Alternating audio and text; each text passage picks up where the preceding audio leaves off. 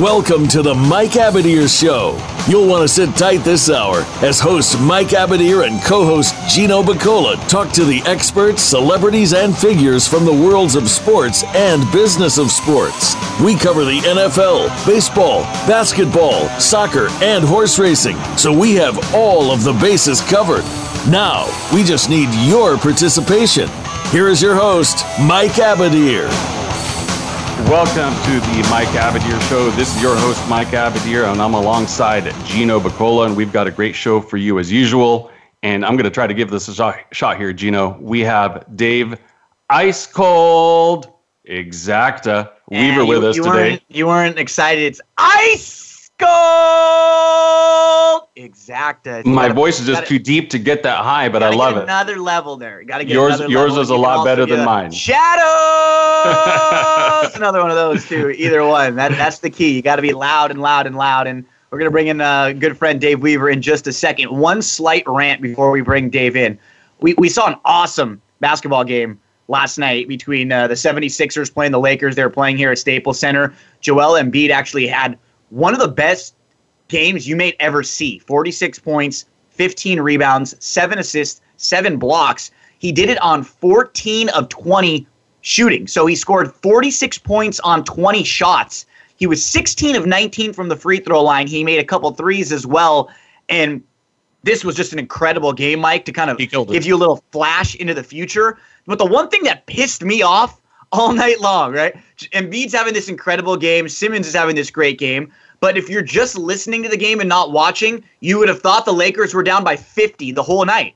Honestly, the the whole conversation is Embiid and Simmons, and every time Embiid has you know scores a bucket, makes a great move, here comes Brandon Ingram right back down the other way with the bucket. He scored 26 and 11, and then Kuzma, he also had his career high. He had 24. So awesome game. They were a little, a little. I mean, Embiid's awesome, but with Embiid, he's always been talented. Mike, the key with Embiid isn't talent; it's health. You know that. What is it? What is it like? Forty games played in four years? Yeah.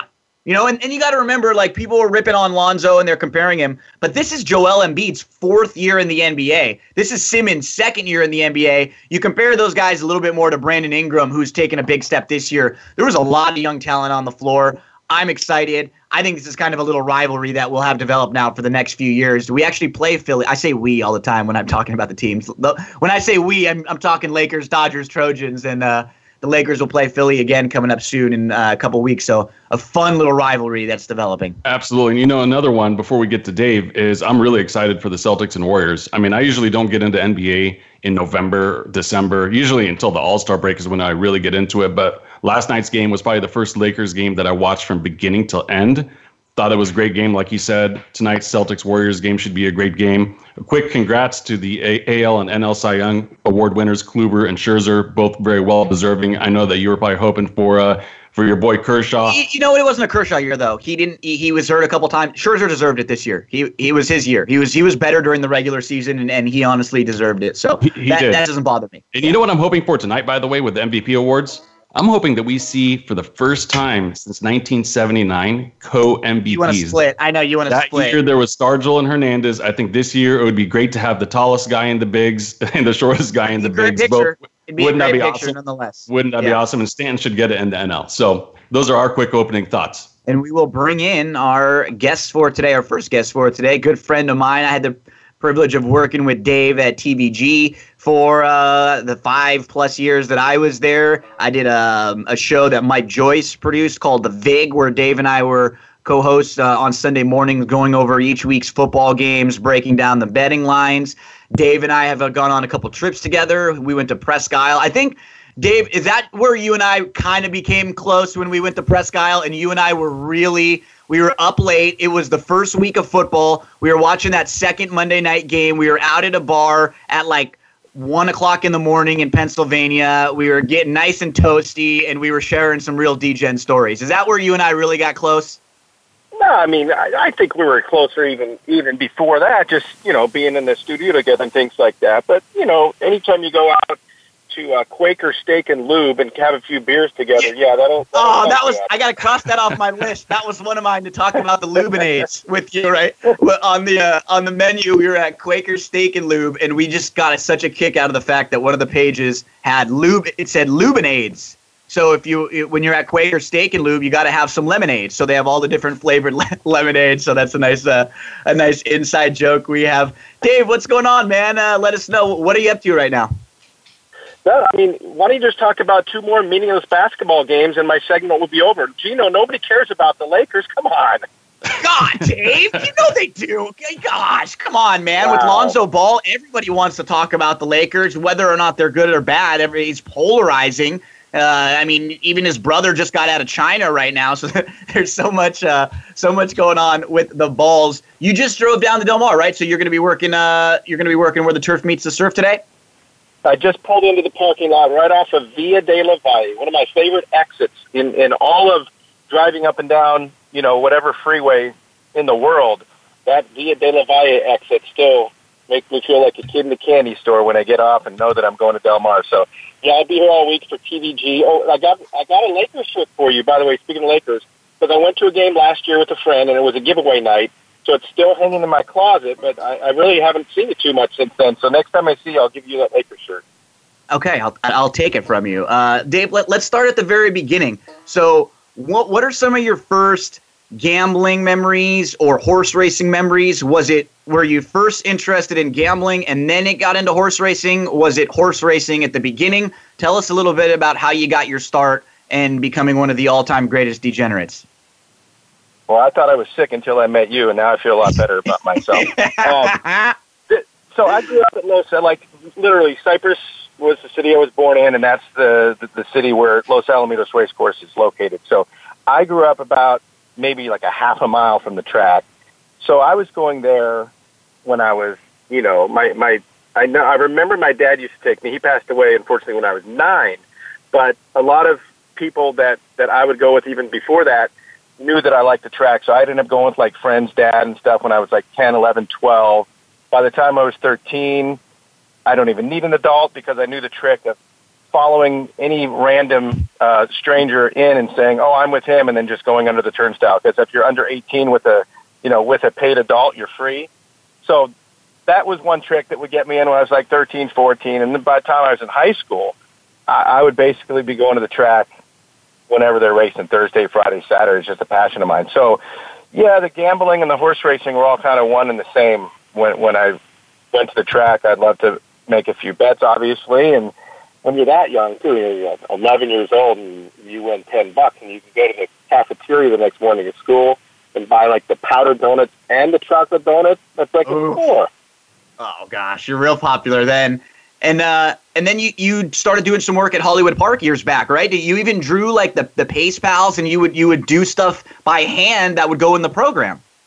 Well, yeah, the, the, the first racetrack job I had, I was um, basically the editor or assistant to making the program, the pocket program. So I would input, you know, the morning line odds, type in the owner's silk, do the page layouts, put some ads in there, and then part of it was do an analysis, like a like a handicap at the end of the front, give your top three picks with a couple of paragraphs. So it kind of got me on my way to to becoming a public handicapping figure, so to speak. Now, Dave, you were you got into real estate for a while, right?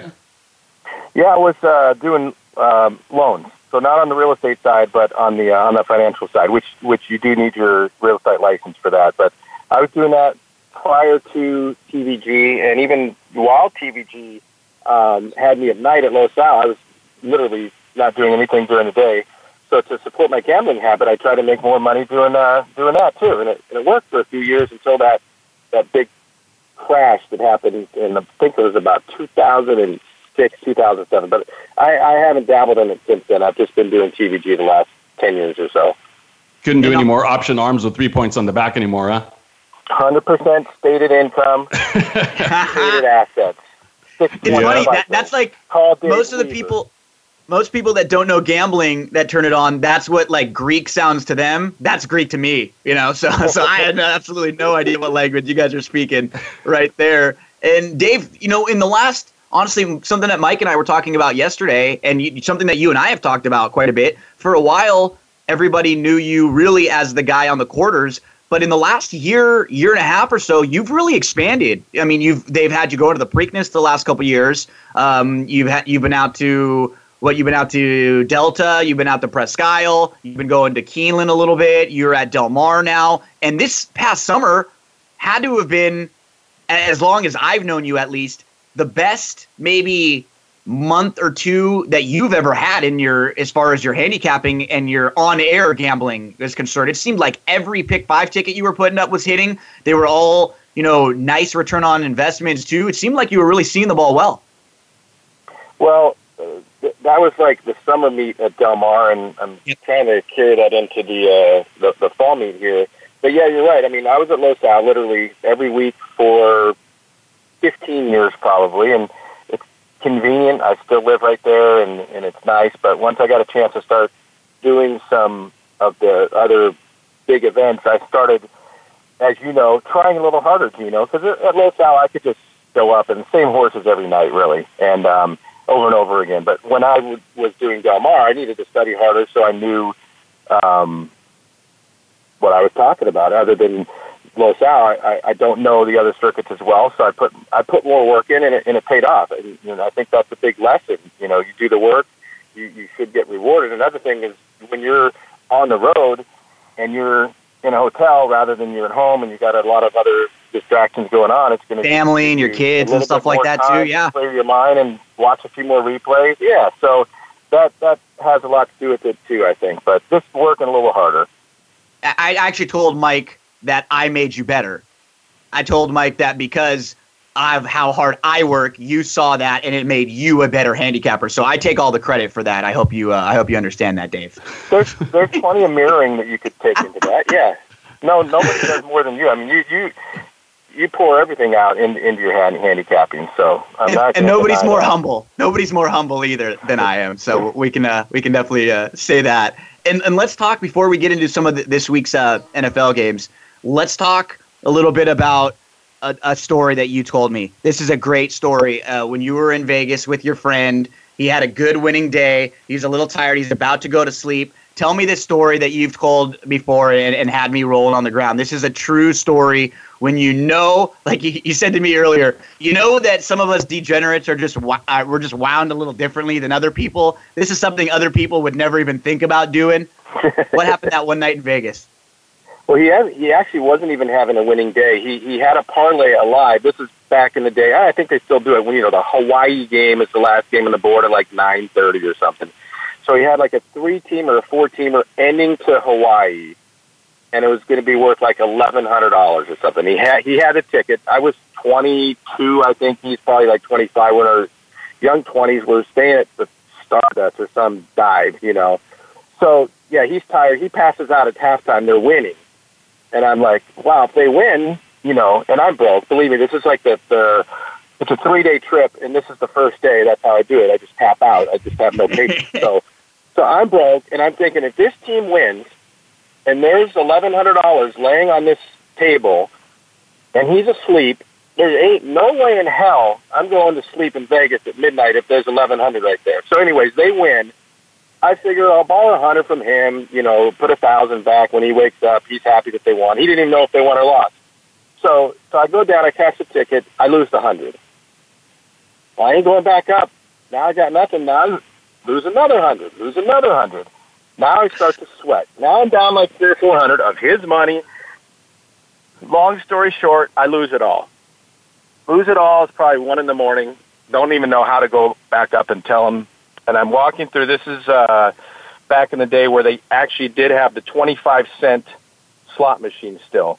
So I'm walking from the blackjack table towards the elevator, and I reach in my pocket, and I have 75. There's three quarters. I don't even. The parlay probably paid 1,175 cents. There's three quarters in my pocket. Sit DJ, and I am thinking, well, if I can turn 75 into five dollars, I know that that's the minimum to play blackjack, and maybe I can get hot. Who thinks that way? I don't know. Degenerates. so I put 75 cents in the thing and get like a cherry. I know that this story sounds so made up because slot machines these days don't even have cherries anymore. They're all computer and you can't put quarters. but this is so long ago. Put three quarters in. I I won like a dollar fifty. I got five dollars. Somehow I got to five. I think bar bar and cherry. Got to five dollars, cashed out. My my dream is alive. Until you're down to nothing, I guess you got hope. I went back to the blackjack table with five dollars.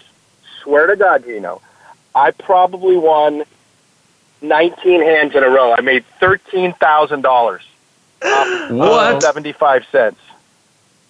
Wow. Oh my gosh, yeah, and I, I've heard this story a few times, and it, it's always as exciting. And this, and the one thing that Mike Joyce has said, and and I agree with it completely.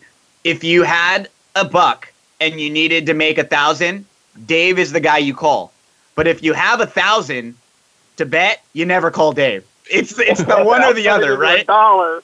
He'll turn it into But a dollar. But when you, I, I got to give myself credit for not being the like as big of a degenerate as time goes on, and I realized what happened. I went back up. I could have just given him the. I just could have given him eleven hundred and kept the whatever twelve thousand and change. I told him the whole frickin' story, like gave him the thirteen thousand. I. I gave him the money, and, and I think he ended up splitting it with me. So I screwed myself out of six thousand. But what a nice That's- guy I am in the end, right? and and you know Wow. knowing how some how the relationship that you have with some of the people that you hang out with and some of your friends that's how you are though I, I will honestly say because that's that's one thing that that us degenerate gamblers are in the same story you talk about stealing a ticket that a guy doesn't know but then you end up giving him all back this money. You know what i mean? Like that's what's great about a gambler is that you, you're you're wound a little differently. So when you have nothing you, you're like you're getting the shakes but then when you have it all you're so giving. You know like we're all so so like the two gentlemen that I'm on the line with right now have both in the last couple months had a, had an opportunity where like Dave's hit one day and then he's called me and been like I know you've looked at these races so let's put in a pick four and if it hits then we can split it you know? And Mike's done the same thing for me and I, and I've tried to do the same thing for Dave so like that's what's great with uh, with us gamblers that we're always trying to kind of help each other out when we can and um and Dave you you've got a good group of people right now because in the last year or so you got hooked up with War Story who was just an awesome fourth in the Breeders' Cup Classic. Tell us a little bit about how that all happened. Yeah, he got beat. I think a half a length to third and four lengths for it all. Well, his owner, Loooch Racing, um, really, really good guy. Likes to gamble just like us, and he's, you know, followed TVG and, and always kind of taken a liking to me. So, um, you know, we, we became friends, and I'd followed the war story for like a year or two. Um, he was on the Triple Crown Trail. He he was in the Derby. He lost to American Pharoah. He finished 16th. Um, but before the Breeders' Cup, not this year, but last year, uh, he said, "I'd like to." Uh, oh, maybe it was even two years ago. I think it was at San. Yeah, it might have been two years ago. Um, he said, "You know, I, I, I, I want you to experience, you know, the i i excitement that I am with this horse." And he, and he basically let me in on the horse for free, um, and and made me like a very, very, very small ownership partner, but to me, it, it feels like I own the horse, you know. So every time he runs, I'm uh, I've got a little bit of added added interest. What's next uh, for War Story? That that's a good question. There are certainly a, a lot of options right now. Um, with the with the race that he ran, you know, should he get an invite to go to Dubai? That's a ten million dollar race. You got the Pegasus that he's not planning on going in, but if something happened where there was a spot that opens up, you, you can't rule that out for, you know, uh, what is that, an eight figure race now? Um, so it's it's kind of up in the air. There's nothing really in, in, in stone right now. Hey, before we get to commercial, does this Pegasus have longevity, or is it going to be I'm year by sure. year? I mean, some years it's going to make like- sense, some years it's not, seem like right? It does. 'cause There hasn't been a, a, as much talk about it this year as there was last year at this point. I No. will, you know, definitely we can say that. And and I, and I think some years, you know, just like anything, some years there aren't a ton of top handicap horses, or maybe they retire towards the end of the year after the Breeders' Cup, and it's just it, it won't be necessarily the, the sexiest race in the world, and that's going to be the problem. Last year there was a little bit more buzz because, as you mentioned, Dave, it was the first time we've seen it. So I agree. I don't I don't think it will last. Um, Dave, I know you're at Del Mar. We're going to take a break. When we come back, do you have like five minutes to go rapid fire through some football games? Absolutely.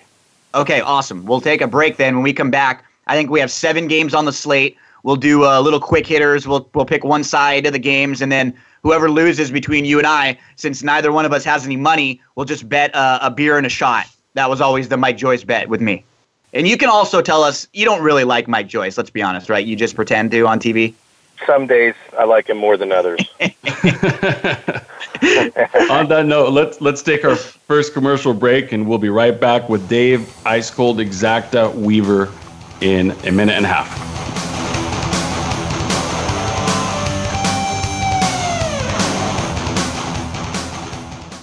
Think you've seen everything there is to see in online television? Let us surprise you. Visit VoiceAmerica.tv today for sports, health, business, and more on demand 24 7.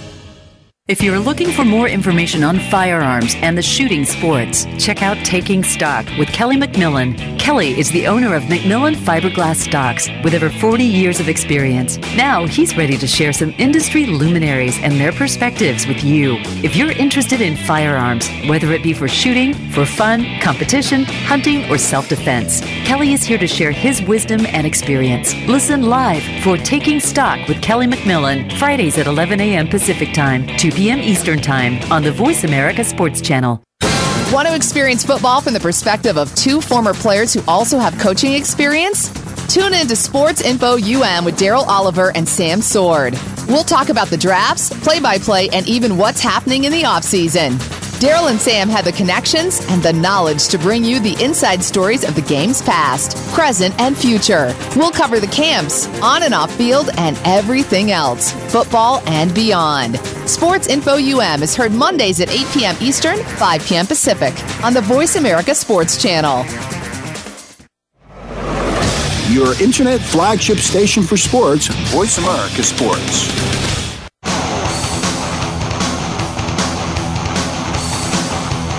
This is the Mike Abadir Show. If you want to call in today, we can be reached at 1 888 346 9144. That's 1 888 346 9144. Or send an email to Mike at the MikeAbadirshow.com. Now, back to this week's program. Mike Abadir alongside Gino Buccola and TVG's Dave Weaver. Dave, before we get to some NFL talk, let me quickly ask you: Any chance that we're going to see you on the quarters, maybe uh, for some of Los Al's big races, Champion of Champions, things of that nature? And then the second part of the question is: How is Les Onaka doing? I know he was on the air about two, three weeks ago, but we haven't seen him much. If you could maybe quickly tell us about that, and then we'll get some NFL stuff. Yeah, it's great to see Les back, uh, at least for a night. Hopefully, he can kind of make some of those guest appearances here and there. He's had a lot of uh, health issues over the last few years. He's he's got asthma. He's, he has diabetes. I think the combination of those two. And we're out. We're not in the studio either. We're out at night. There's people. You know, it's a racetrack. There's like cigarette smoke. I mean, it, it's not a good uh, spot for him. So he's kind of been just staying away from the track, trying to get better. And um, and, and I hope that that day comes where he can be back in a, in a regular part of the quarters. And then he he had some nerve damage too, where it really affected the way that he was getting around, and he just kind of had to slow down. And at one point, he was even using a walker, which which he does not need anymore. I've been told. So that's that's progress. But That's it's been good. a rough, you know, probably year or two for him. But you know, I'm keeping the faith that he's going to come back and and be a part of the show that you know he and I have basically been on for decade and a half. And I'll be back next week. I'm, I'm at Del Mar here this week, and then Thanksgiving weekend, um, I'm going to be at Los Al that entire week. And then yeah, I would think the champion champions and the Los Alamitos two million, they would probably have me down there. Sounds good. Well, we'll look forward to seeing that and give our best to Les. Love, we love Les. Onaka and hope to see him in good health and uh, and and giving good analysis as he always does. Okay, let's turn our attention to some NFL talk here. Your beloved Pittsburgh Steelers are on tonight, and uh, before we talk about their matchup, really quickly, do you think that uh, you know that they could take down the Patriots this year? I heard a stat with the uh, uh, Skip Bayless and uh, Shannon this morning that Brady is ten and two against Pittsburgh, and it, since 05, 22 touchdown passes, zero ints. What do you think of the Steelers this year? No, I've loved them from the very beginning, but typical Steelers, we beat the good teams and we lose to the teams that we're supposed to get by, which is what scares me about tonight. Um, you know, Tennessee has actually beaten the Steelers two out of the last three. In the game that the Steelers did win, they only won by three. So everything tells me that Titans is probably the right play tonight, getting the touchdown. I'm what do you think, Dave. Gino? Yeah, I'm with you. I think seven is too much. I do think the Steelers win. This is a Steelers win by a field goal kind of game to me. But seven is just too much. I mean, Pittsburgh's been beating teams because of their defense and because of their talent, but Ben hasn't really played well all year. And this isn't the same kind of Pittsburgh team that just really outscores you. This is a team that has a great defense. I think it's a low scoring game. I'm taking the Titans plus the seven. Okay, then let's do some rapid fire here before we let Dave go. Detroit at Chicago. Detroit's minus three. The I'm gonna go- Go ahead, Dave. The Bears. The Bears. I'm going to go over the 41 in there. These games have been close. It's a division game. Lions are scoring. I'm going to go over the 41. Kansas City at New York Giants. Minus 10 for the Chiefs. Scary Let's game. go. I love the Chiefs. I think the Chiefs are loaded, but something tells me that why do they have to win by that much? You know, Giants going to want to at least save a little bit of face this year with a decent game. I'll take the points. I'll take the Giants. Yeah, the, the, see, this is a game where I, the Chiefs are definitely going to win. Remember, Andy Reid off the bye. He's 16 and 2 off the bye. That's one of those crazy stats. But this is a game where, again, I'll go over. The over under is 45 and a half. So I could see the Chiefs winning this game by seven. I heard somebody talking last night. The only way you bet this game is if you think the Chiefs are going to be up by 18 with two minutes to go because that backdoor touchdown cover could just kill you late. So for me, this is a game where I'd play the over. And then, uh, and then our, our next game, we've probably one of the best games of the week. Uh, who would have thought before the beginning of the season that the Vikings and the Rams is one of the best games of this week? The Rams are actually plus two. Who do you go here? I love the Rams every week. I, I keep playing the Rams, and I, I keep coming out ahead. They, I think, still are very, um, you know, underestimated as far as the Vegas line goes, just because the the average better is not having the Rams on their radar. But uh, until they go into a slump, I'm going to keep playing the Rams. I'm with you. Uh, I'm on the Ramley, and I'm going. I, this is a game that I would play money line. Also, you you're getting two points. Just turn those two points into a plus 140 and play the game straight up with the Rams. And they're awesome on the road too. Chargers at home, given four and a half against the Bills. Well, I, see, this is the key. I don't know why Tyrod Taylor is not starting. The Bills have struggled lately, but it's not his fault. He doesn't throw picks. He runs a, a good offense. He does what he's supposed to do. Buffalo started this season really, really well, but I, I don't know if McDermott has, has made a few kind of questionable moves as of late. I can't believe I'm doing this, but I'm actually going to play the Chargers minus the four and a half against the rookie QB. Chargers are one of my favorite teams to bet against when they're favored. They almost always choke when they're supposed to win. Not only will I take the points, how about the Bills on the money line for my uh, upset of the week? Wow. I like Got the wrong team favored. I like it. Uh, big a big game. Eagles Cowboys. Uh, Dallas is hurting right now. We saw them just get destroyed on the offensive line last week. Uh, defensively, they have a couple players missing, and then Zeke is out. It's over 49, and the Eagles are actually favored on the road by four. I'm going to go over. I do think the Eagles probably win this game. The four is what scares me because I would much rather have it be three. But I just I think the Eagles score a lot in here. I think Dallas will score a little. I think it's going to go over 49. So I'll have a couple overplays this weekend. This is one of those games that Philadelphia can absolutely afford to lose, and they're still in a great spot. I mean, it's not a must win, but I think Dallas has to win here. I, I like the Cowboys. And then Battle of the Birds, Seahawks, given three. Ah! I love this game. Who do you like, Gino? Uh, I like Seattle. I, the the Falcons are not good on the road. Um, Seattle has some issues, some injuries. Sherman last week, but to me, the Falcons just are not the same team on the road. They have not been as good. I think because of the uh, last week's victory, I think people are going to be a little deceived by them. For me, I'm going with the Seahawks.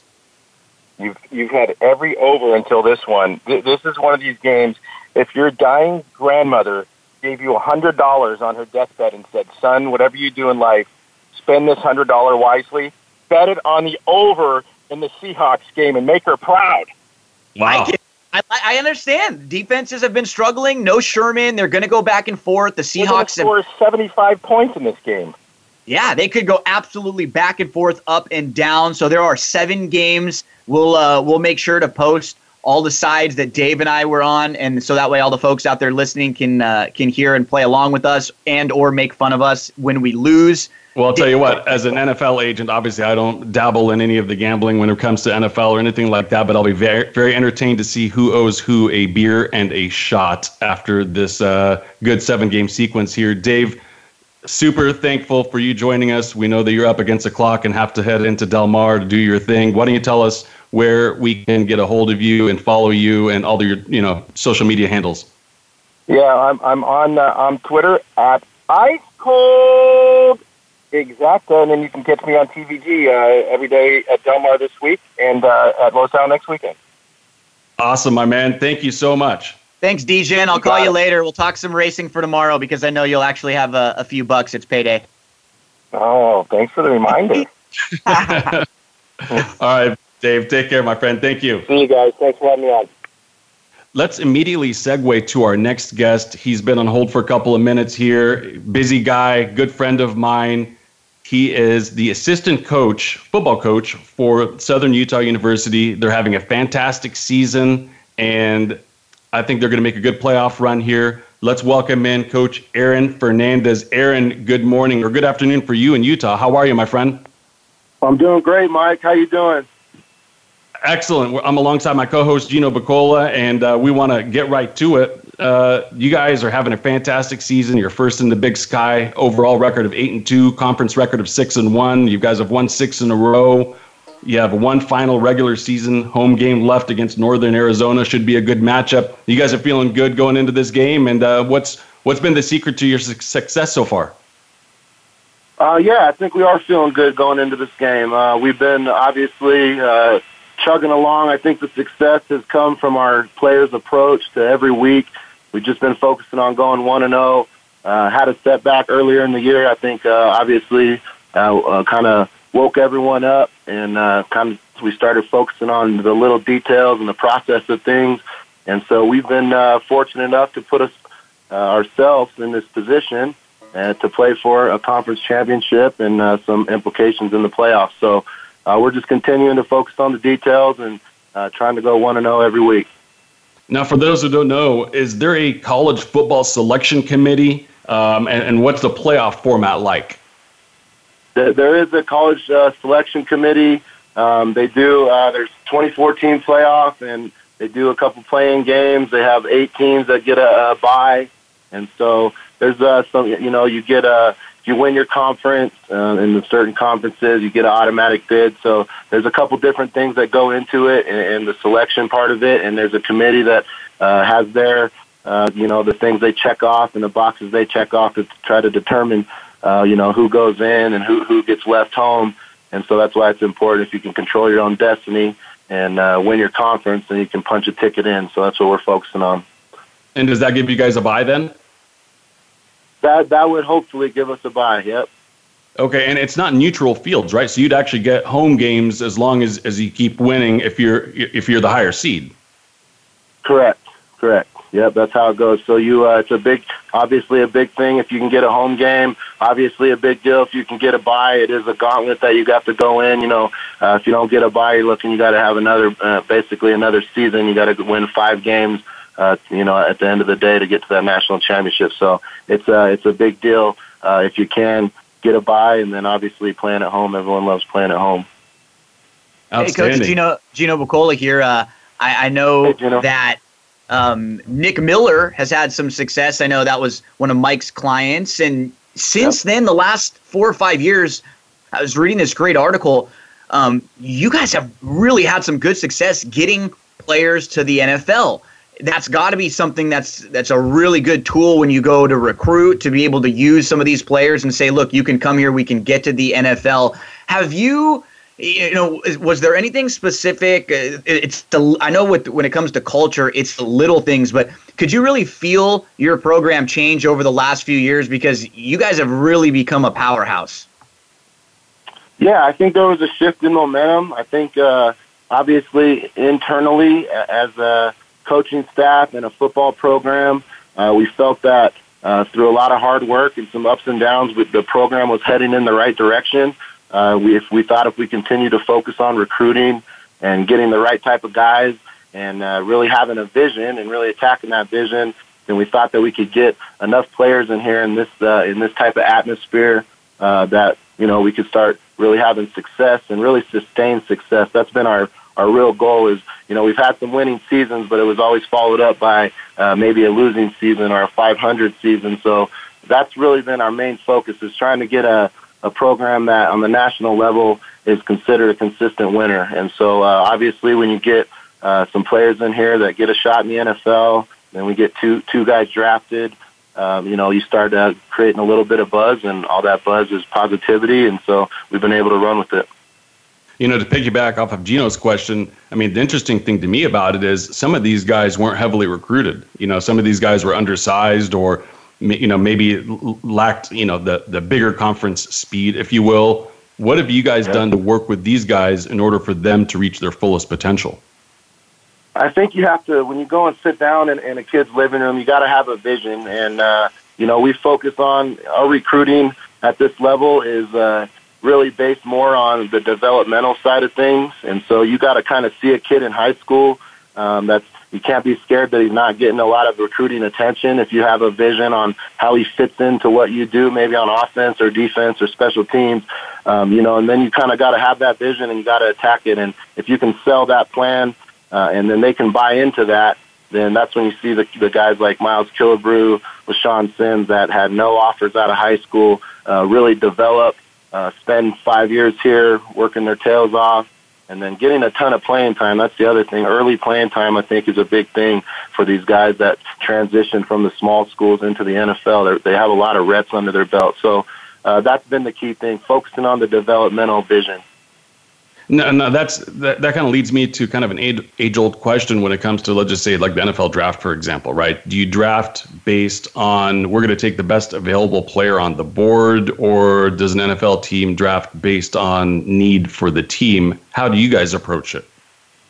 Um, I think it's a it's a little bit of both. It's a needs thing, um, but then we gotta we gotta you know being in the FCS level. When you look at the recruiting, every kid that's competitive uh, they're really trying to hone in on trying to get uh, the highest level competition scholarship they possibly can. So uh, for us, we don't necessarily uh, get the first pick uh, uh, when it comes to uh, offers and things like that. If we had an offer to a kid and say he got two Mountain West offers, then we're probably going to have to start looking in another direction. That's the reality for us. And so for, you know, we got to kind of do a little bit of both. If we need a, a needs thing, then we might have to go look for more of a mature uh, guy that might be coming out of junior college that's a little bit more developed already, but uh, we can't fill our whole roster up with guys like that. We have to have guys that have the, you know, we have the vision in there for them, and we we, we are more looking at uh, their future maybe a year or two down the line compared to coming in and being a true freshman and contributing right away.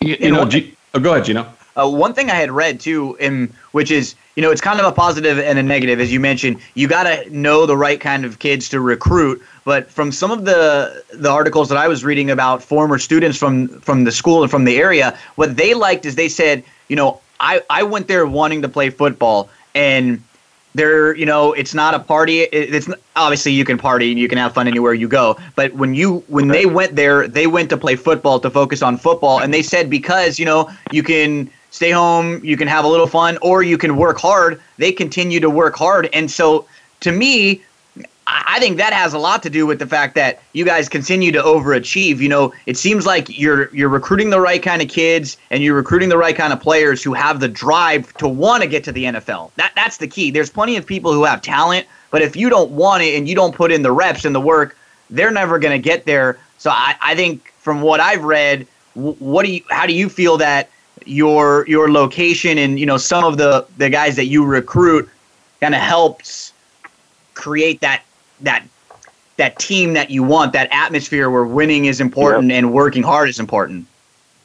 Yeah i think you're 100% right. I mean it's something that we don't keep uh hidden. When we go in and recruit kids and we're we're serious about them and we're sitting down with their mom and dad we're going to make sure they understand uh fully uh, what they're getting into, and uh, you know if if we in the early part of the recruiting process, we're going to know if, if that kid's the right type of kid or not. I mean, uh, they have to be interested, like you said, in going to school and playing football. And there's uh, ways to have fun out here, um, but it's just a smaller community, so uh, those uh, type of distractions are are much li- much more limited. and I think that's uh, like you said, I think that's a positive for us. So as long as our the kids that we're recruiting, you know, we're upfront about that. They understand that. They get that feel when they come on their recruiting trip. But the main thing we're able to provide, and uh, because of that atmosphere, is uh, very family oriented. We're very close with our players. Um, you know, the the player coach relationship is uh, thriving. I think because of that, and we're a part of these guys' lives because we see them on an everyday basis. Not a big city, and uh, so we're around their lives a lot. They're around our lives, our families, and so it kind of becomes this atmosphere where everyone really cares about each other. And obviously, I think that's a, a recipe for uh, winning. Outstanding. Well, hey, can you join us for one more segment, Aaron? Of course, sure. Okay, well, we're up against the clock for the next commercial break. So we will be back in a minute and a half. We are with Coach Aaron Fernandez, Southern Utah University football, having a great season. We'll be right back. Please stay with us.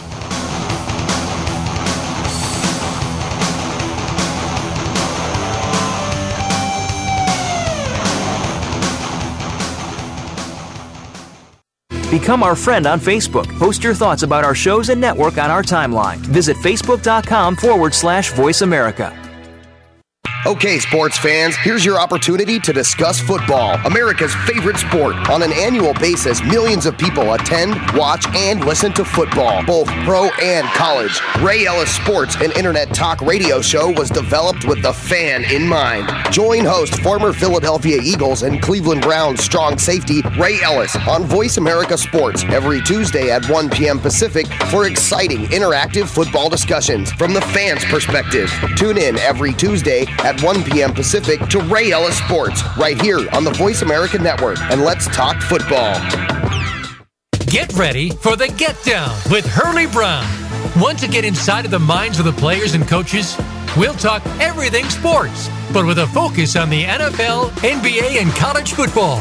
We'll review and preview the week's big games. We'll talk about the draft choices and free agents and go inside the teams for news, recruiting, and what's next from the colleges to the pro teams. It's the Get Down with Hurley Brown. Tuesdays at 3 p.m. Eastern Time, 12 noon Pacific on Voice America Sports. Your internet flagship station for sports, Voice America Sports.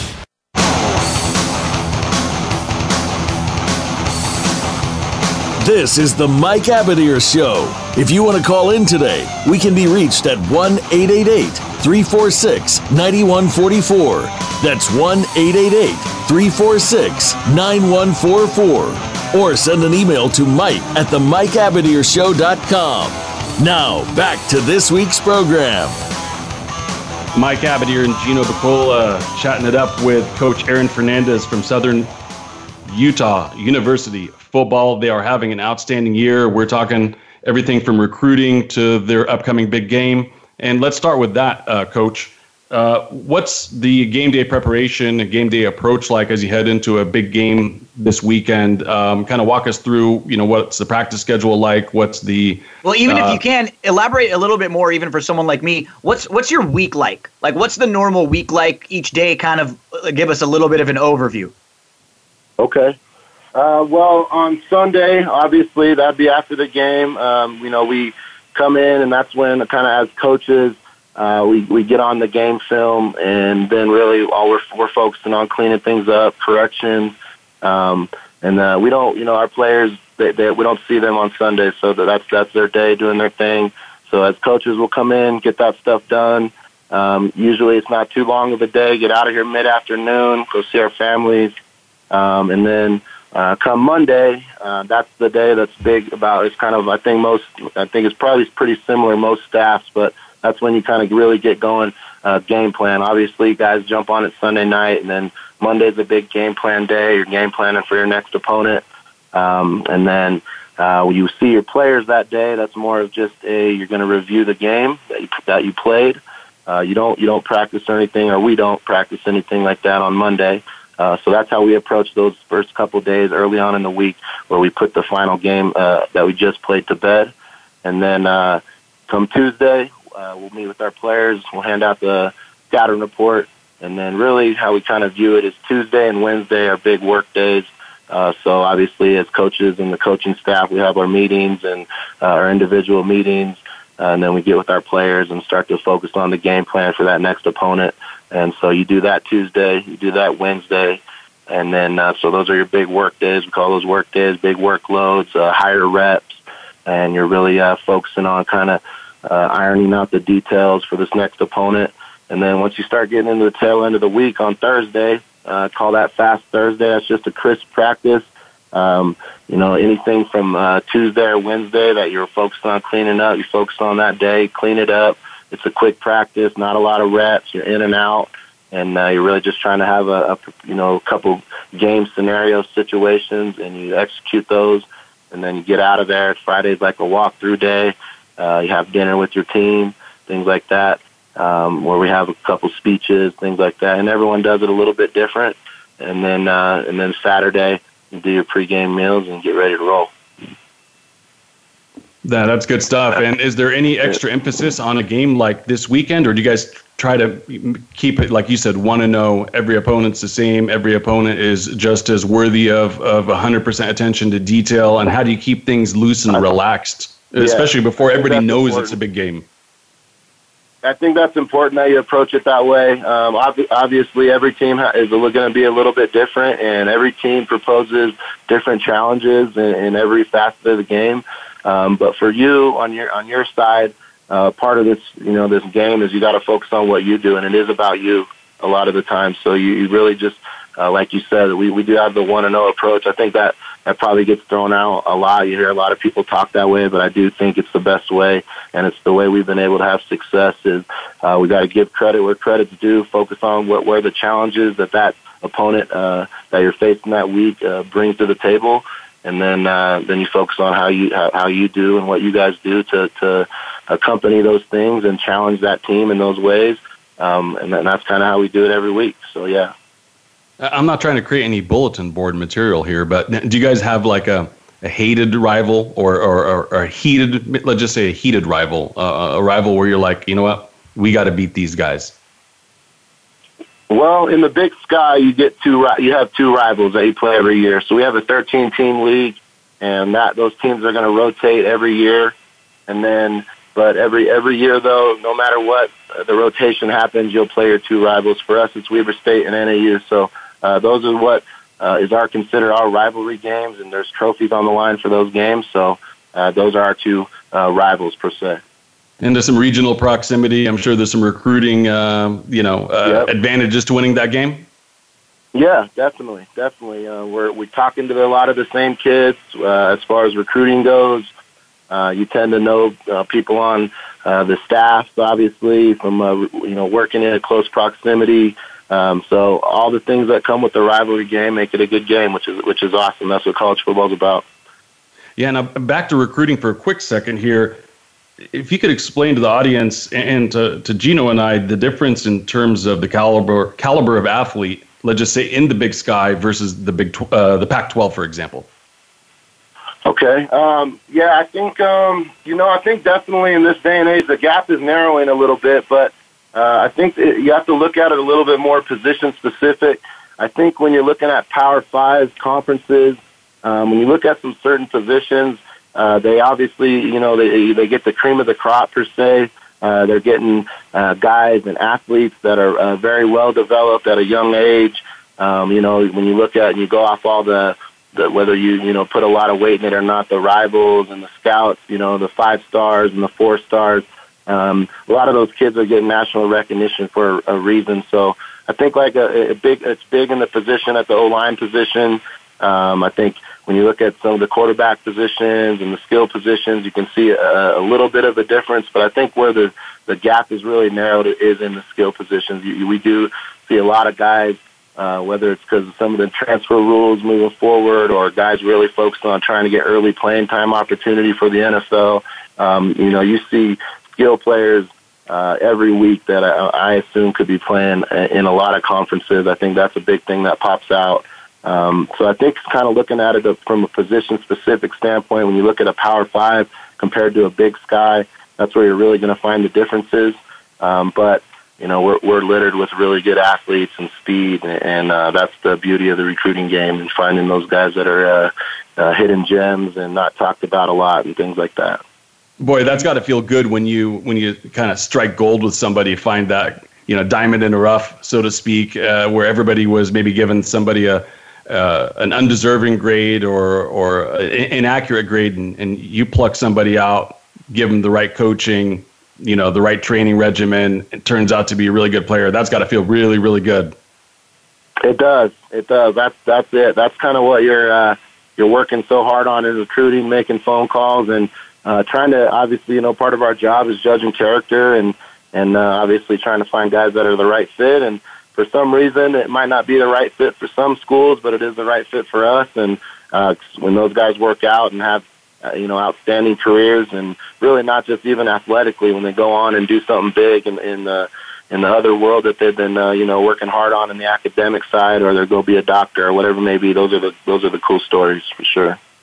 You know, Aaron, I kind of have a an, an opinion, and I would would love to hear your thoughts on it. To me, it seems like with a, a program like you, like yours, um, when you're not necessarily getting the top tier of guys, and that's for a multiple for for many reasons. Maybe guys who have have struggled, injuries. Um, as you mentioned, maybe they, they want to be in a certain different place, whatever their their mindset is. But to me, it seems like with with when you guys are when you're able to recruit some of your players, there are probably a lot of times players that have had to work even harder already to get to where they are because they might not be the biggest or the most naturally talented. It's gotta um, it's gotta be nice when you're coaching a group of guys that are like that, and and I think kind of piggybacking on that to the next level, when you have these kids in, can you tell by their work ethic and say this this kid feels like an NFL kid? Yeah, I think I think part of that comes when when they kind of hit their maturity curve in college and um, they know they they maybe just finished their sophomore year and they're and they're getting into those uh, you know the the real you know I think when you're looking at uh, a college kid's film, especially from um, a smaller school, uh, as the league's looking at it, they got to have really big junior and senior years. Um, so I think there is a moment, and we've had some of those moments with our guys where uh, we we just see them growing so rapidly in in, in, in the program, in our program, and uh, responding to the weight room very well, and then making plays early at an early age.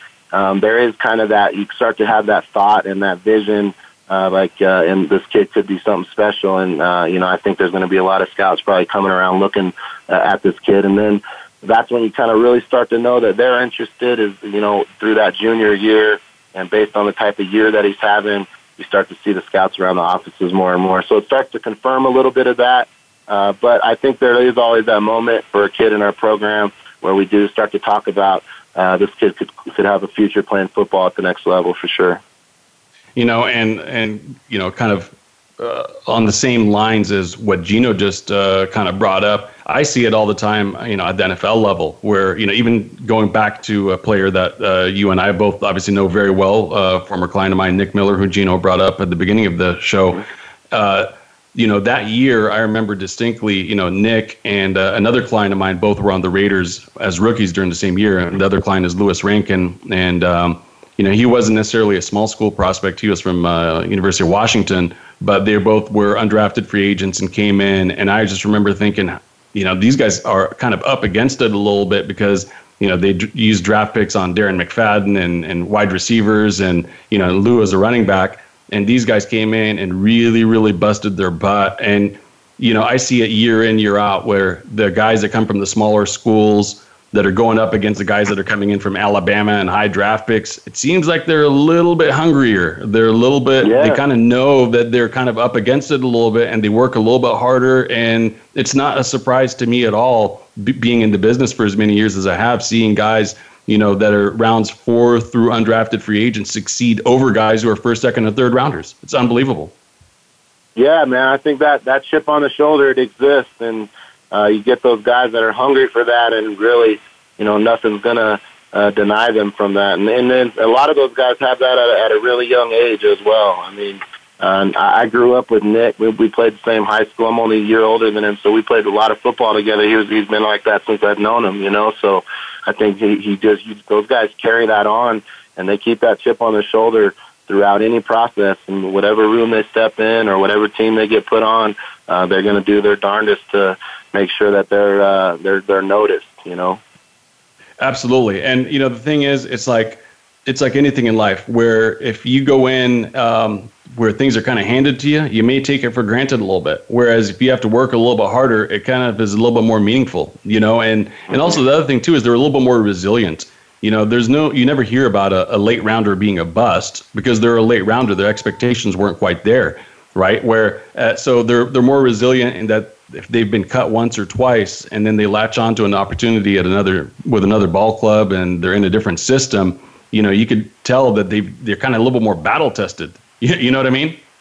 Yep, yep, definitely. And Um, I think, it would prob- You know, I think Go that's part of it too. Like I said, I think when you get uh, the battle tested part of it, I think a big thing is getting reps under your belt, and that's that's I think a, a part of uh, why those small school guys do eventually make a make an impact in the league is um, they do they do play a lot of football. I think that's a benefit.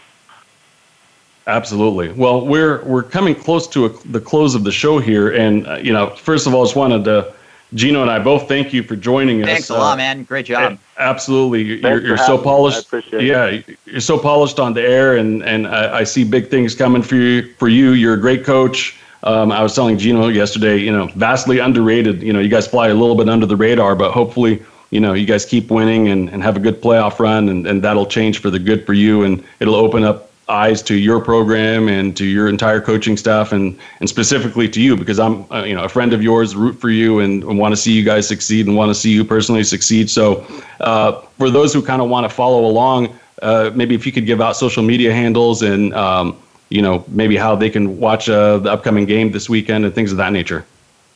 Yeah, so uh, to follow SU football, it's at SUUFB.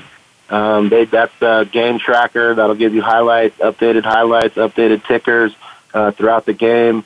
Um, I'm at Coach A Train 99, and then uh, obviously hashtag T-Bird Nation, and uh, shout out to all T-Bird Nation. Outstanding, man! You killed Thank it. you, Aaron. I want to see you guys kill it this weekend and make a good playoff run, and maybe we could chat about it a little bit later on down the road when you guys are champions. Sounds good, Mike. Appreciate it. Gino, appreciate it. All right, Coach. Excellent. Awesome. Best Awesome. of luck. Bye bye. Thank you. Thank you. You know, I love that interview because it's just uh, very raw, very real. Didn't hold back. Just gave it the way it is. G. No, he's great, and, and you you gotta. I, those are the guys that make up a football team. They're not all a Tom Brady quarterback. You know what I mean? It's not all about your. And Tom Brady wasn't a first round pick, but it's not all about the sexy quarterbacks. You know, it's the guys that are in between the uh, the trenches that make it up. And Mikey, we got to do a little housekeeping though, right? Next week, because of Thanksgiving, there will not be a show. Correct? Correct. So we'll pick a best of, and we wish you guys all a very happy holiday, a blessed holiday. Enjoy your time with the family and Make sure to get to iTunes, leave us Exactly. a review, a five star rating. We'll be back in a few weeks, um, and we're gonna have some contests and some giveaways during December for the Christmas season. So more to more to come about that in a few weeks. Outstanding. We'll see you guys in two weeks. Have a blessed Thanksgiving. Thanks for joining us this week for the Mike Abadir Show. Please tune in again next Thursday at 2 p.m. Eastern Time and 11 a.m. Pacific Time for another show with Mike and his co host, Gino Buccola, on the Voice America Sports Channel. Have a great week.